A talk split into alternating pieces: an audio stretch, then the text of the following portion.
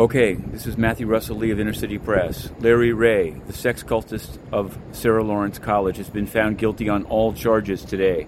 After a trial in which videos of his victims being forced to confess were put in, after which there was in a trial in which there was description of him placing a plastic bag repeatedly over Claudia Drury's head, who he forced into prostitution, after a trial in which there are, before the jury, 121 names of Johns who exploited Claudia Drury. More on that to come.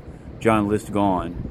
In any event, that's the news from here today. Larry Ray, guilty, guilty, guilty. We've put the sentencing date up. He remains in detention. The federal defenders who defended him declined to comment.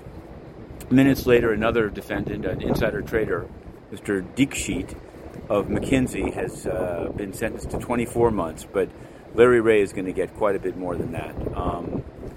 Inner City Press, Southern District of New York, signing off.